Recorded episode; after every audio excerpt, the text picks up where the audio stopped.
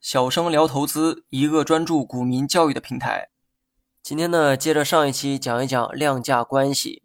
今天呢，我们从缩量的角度出发，分析一下量价关系。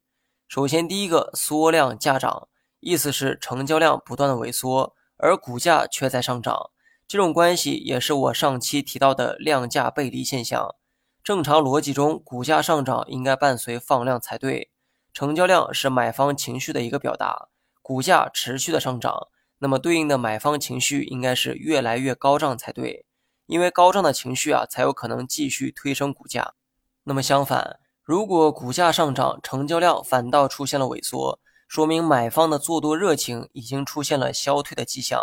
虽然此刻的股价还在上涨，但是呢，已经不值得留恋，因为情绪消退之后，上涨的这个动作也会随之消退。对此呢，大家可以看一下文稿中的图片，图中的股票走出了冲高回落的走势，前期股价上涨伴随的是放量，那么放量价涨也是健康且合乎情理的一个走势。但是呢，到了后期，也就是到了图中画虚线的部分时，股价虽然还在上涨，但成交量却没有持续的放大，相反却还出现了小幅的萎缩。正所谓量在价先。成交量先于价格出现了退潮迹象，所以股价后期的上涨其实啊是强弩之末。这个时候我们应该选择减仓或者是空仓观望，而不是选择加仓买入。第二，缩量价平，意思是成交量出现了萎缩，而股价却是横盘走势。还记得上期有关放量价平的结论吗？放量价平意味着股价即将要出现变盘，横盘的趋势啊即将发生变化。有可能会走出向上或者是向下的变盘，股价横盘期间成交量不断的放大，说明买卖双方的交战越发激烈，打得越激烈，胜负自然就在不远处。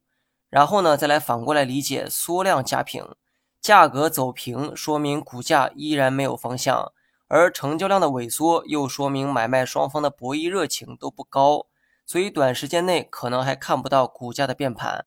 那么横盘的股价很可能会继续横盘下去。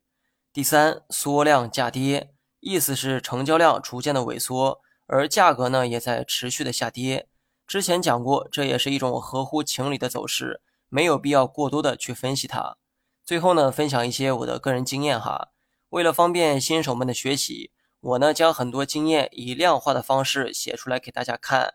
但是呢，在真正的投资当中，不要用这种模板思维去寻找对应的答案，因为市场千变万化，不会给你教科书一样的标准答案。你需要学会的是量价背后买卖方情绪的变化，猜到买卖方的情绪，你呢才有可能猜到价格的变化。就像下棋一样，不要总想着招式，招式学再多啊也没有用。你应该多思考对方在想什么，猜到了对方的想法，你还怕没有招式赢他吗？量价分析的意义就是通过成交量和价格的变化，去揣测买卖方的想法以及情绪的变化。换句话说，我们表面分析的虽然是量和价，但实际分析的是买卖方的意图。你学会了吗？